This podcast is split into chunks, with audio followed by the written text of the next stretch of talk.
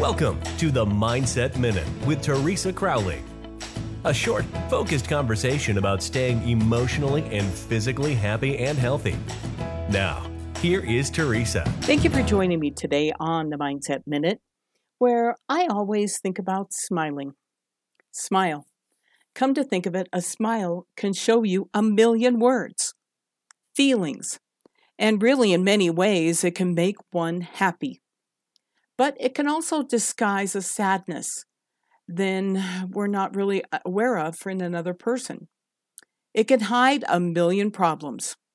So if you are out there and you see someone, smile. And let's hope it means a thousand thoughts that you are sending to another person.